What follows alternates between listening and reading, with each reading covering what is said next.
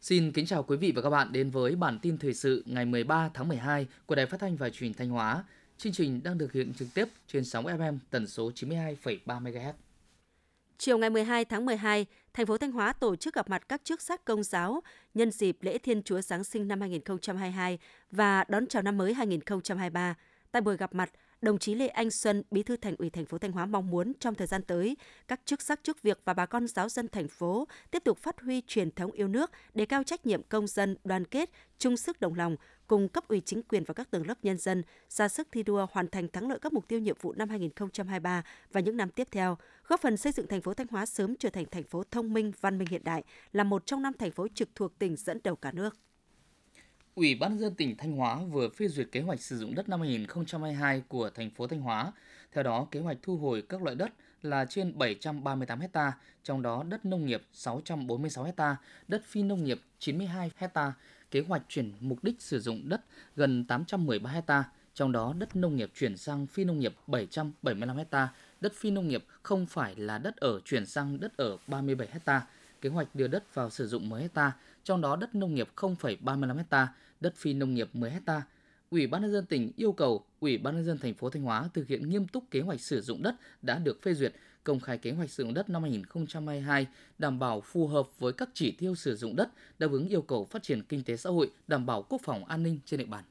Từ năm 2020 đến nay, Thanh Hóa đã tích tụ tập trung được trên 16.200 ha đất nông nghiệp, đồng thời chuyển đổi trên 21.000 ha cây trồng có giá trị kinh tế thấp sang trồng các loại cây có giá trị kinh tế cao hơn. Tuy nhiên, ở nhiều địa phương, nhất là trung du miền núi, việc chuyển đổi cơ cấu cây trồng còn chậm. Qua giả soát, toàn tỉnh còn trên 44.800 ha đất trồng cây hàng năm và cây lâu năm, gần 53.000 ha đất sản xuất lâm nghiệp có thể thực hiện chuyển dịch cơ cấu cây trồng.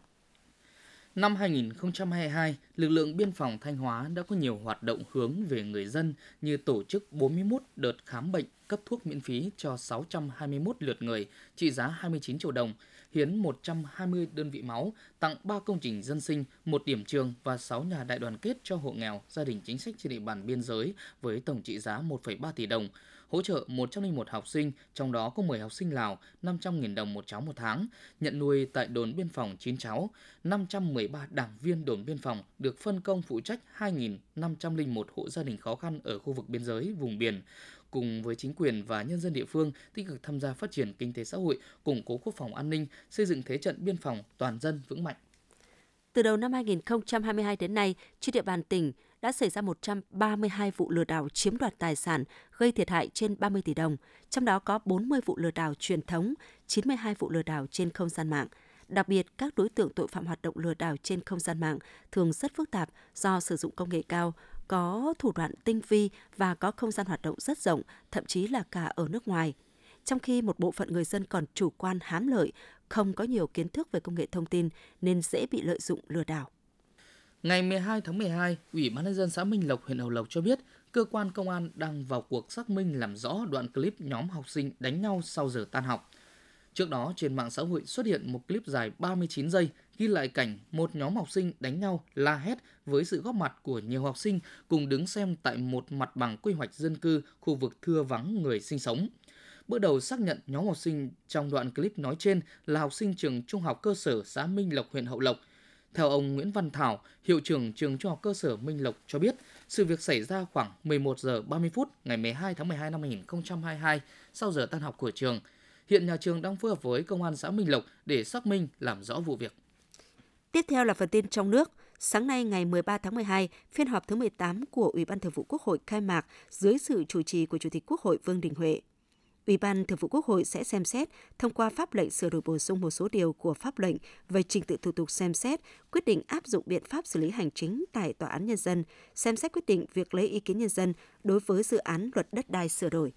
tiến hành cho ý kiến về việc giải trình, tiếp thu, chỉnh lý dự thảo luật khám bệnh chữa bệnh sửa đổi, xem xét báo cáo công tác dân nguyện của Quốc hội tháng 11 năm 2022, trong đó có tháng 10 năm 2022, xem xét phê chuẩn đề nghị của Thủ tướng Chính phủ về việc bổ nhiệm và miễn nhiệm đại sứ đặc mệnh toàn quyền nước Cộng hòa xã hội chủ nghĩa Việt Nam và một số nội dung khác cần trình Quốc hội tại kỳ họp bất thường lần thứ hai. Chính phủ vừa có văn bản yêu cầu Bộ Xây dựng chủ trì phối hợp với các bộ ngành, cơ quan, địa phương tập trung giả soát, đôn đốc, hướng dẫn tháo gỡ khó khăn vướng mắc trong triển khai thực hiện các dự án bất động sản cho các địa phương doanh nghiệp, đồng thời đánh giá tổng thể, rõ ràng cung cầu thị trường bất động sản theo các phân khúc, cắt giảm các thủ tục hành chính để đẩy nhanh tiến độ triển khai thực hiện các dự án bất động sản, nhất là nhà ở xã hội, nhà ở công nhân, nhà ở thương mại giá rẻ, khẩn trương nghiên cứu, đề xuất việc sửa đổi Nghị định 100 về phát triển và quản lý nhà ở xã hội, báo cáo Thủ tướng trong tháng 12 năm 2022. Ngày 12 tháng 12 tại huyện Yên Thủy, Sở Nông nghiệp và Phát triển Nông thôn tỉnh Hòa Bình cùng Công ty Cổ phần Nông nghiệp RIP tổ chức xuất khẩu gần 11 tấn bưởi diễn đầu tiên sang thị trường Vương quốc Anh. Hiện nay, tổng diện tích bưởi diễn của tỉnh Hòa Bình có khoảng 2.300 ha, trong đó huyện Yên Thủy đạt hơn 800 ha bưởi diễn. Người dân trồng bưởi diễn tại Yên Thủy đã tuân thủ đúng quy trình Việt Gáp. Công ty Cổ phần Nông nghiệp RIB đã mang mẫu đi kiểm tra với 821 chỉ số đều đạt tỷ chiêu an toàn – Công ty đang rất mong chờ để lô bưởi diễn đến Vương quốc Anh được thuận lợi vì đây là thị trường khó tính nhất châu Âu và cũng là cơ hội mở rộng thị trường để bưởi diễn Yên Thủy tiến xa hơn ra thị trường thế giới. Ông Lê Xuân Huy, Phó Tổng Giám đốc Công ty chăn nuôi CP Việt Nam cho biết, hiện tại lượng lợn hơi được đơn vị xuất bán khoảng 14.000 con một ngày, giảm khoảng 30% so với lúc ổn định các tháng trước đó. Sức mua giảm kéo giá lợn hơi bán ra giảm theo với giá bình quân hiện nay là 50.000 đồng một kg, giảm khoảng 2.500 đồng một kg so với hơn một tháng trước.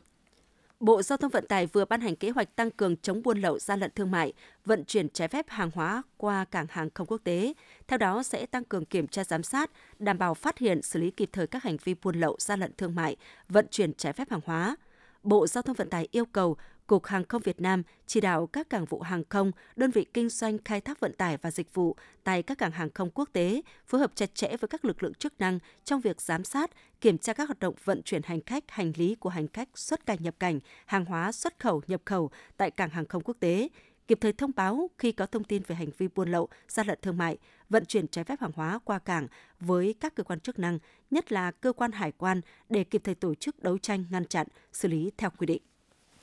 Tại nghị quyết 156, Chính phủ yêu cầu Bộ Lao động Thương binh và Xã hội chủ trì phù hợp với các cơ quan địa phương chỉ đạo, hướng dẫn các địa phương chuẩn bị các điều kiện hỗ trợ người có công, đối tượng bảo trợ xã hội, người nghèo đón Tết Nguyên đán Quý Mão năm 2023, bảo đảm an toàn, tiết kiệm, vui tươi, lành mạnh – Bên cạnh đó, chỉ đạo hướng dẫn các địa phương khuyến khích doanh nghiệp có các biện pháp thiết thực quan tâm chăm lo cải thiện đời sống vật chất, tinh thần cho người lao động, nhất là trong dịp Tết Nguyên đán, thanh toán đầy đủ tiền lương, tiền thưởng cuối năm cho người lao động, có biện pháp động viên người lao động sau Tết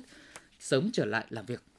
Sau một tuần, Tập đoàn Điện lực Việt Nam EVN phối hợp cùng Viện Huyết học Truyền máu Trung ương và các cơ sở y tế tổ chức thành công tuần lễ hồng EVN lần thứ 8, tiếp nhận số lượng máu là 9.259 đơn vị máu. Đây là chương trình hiến máu nhân đạo được phát động trong toàn ngành điện với thông điệp vặn trái tim một tấm lòng. Lễ phát động chương trình hiến máu tình nguyện tuần lễ hồng EVN lần thứ 8 vào sáng ngày 6 tháng 12 năm 2022 tại trụ sở Tập đoàn Điện lực Việt Nam đã diễn ra rất nghiêm túc, đúng kế hoạch cho từng đơn vị tham gia.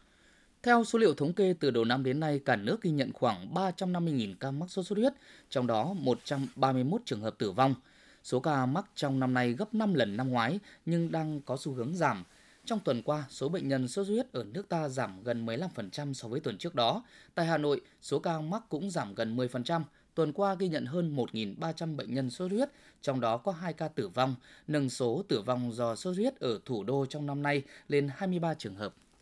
Tối ngày 12 tháng 12, tại Cung Thể thao dưới nước Hà Nội, môn bơi bước vào những nội dung chung kết đầu tiên – Nguyễn Thị Ánh Viên vẫn là tâm điểm chú ý sau khi không tham dự SEA Games 31. Kình ngư quê Cần Thơ giành huy chương vàng và phá kỷ lục đại hội ở nội dung 100m tự do nữ với thời gian 56 giây 99, vượt kỷ lục cũ do chính bản thân lập cách đây là 4 năm là 57 giây 26. Được biết hôm nay ngày 13 tháng 12, môn bơi sẽ diễn ra 6 nội dung tranh huy chương, trong đó Ánh Viên tham dự 400m tự do nữ.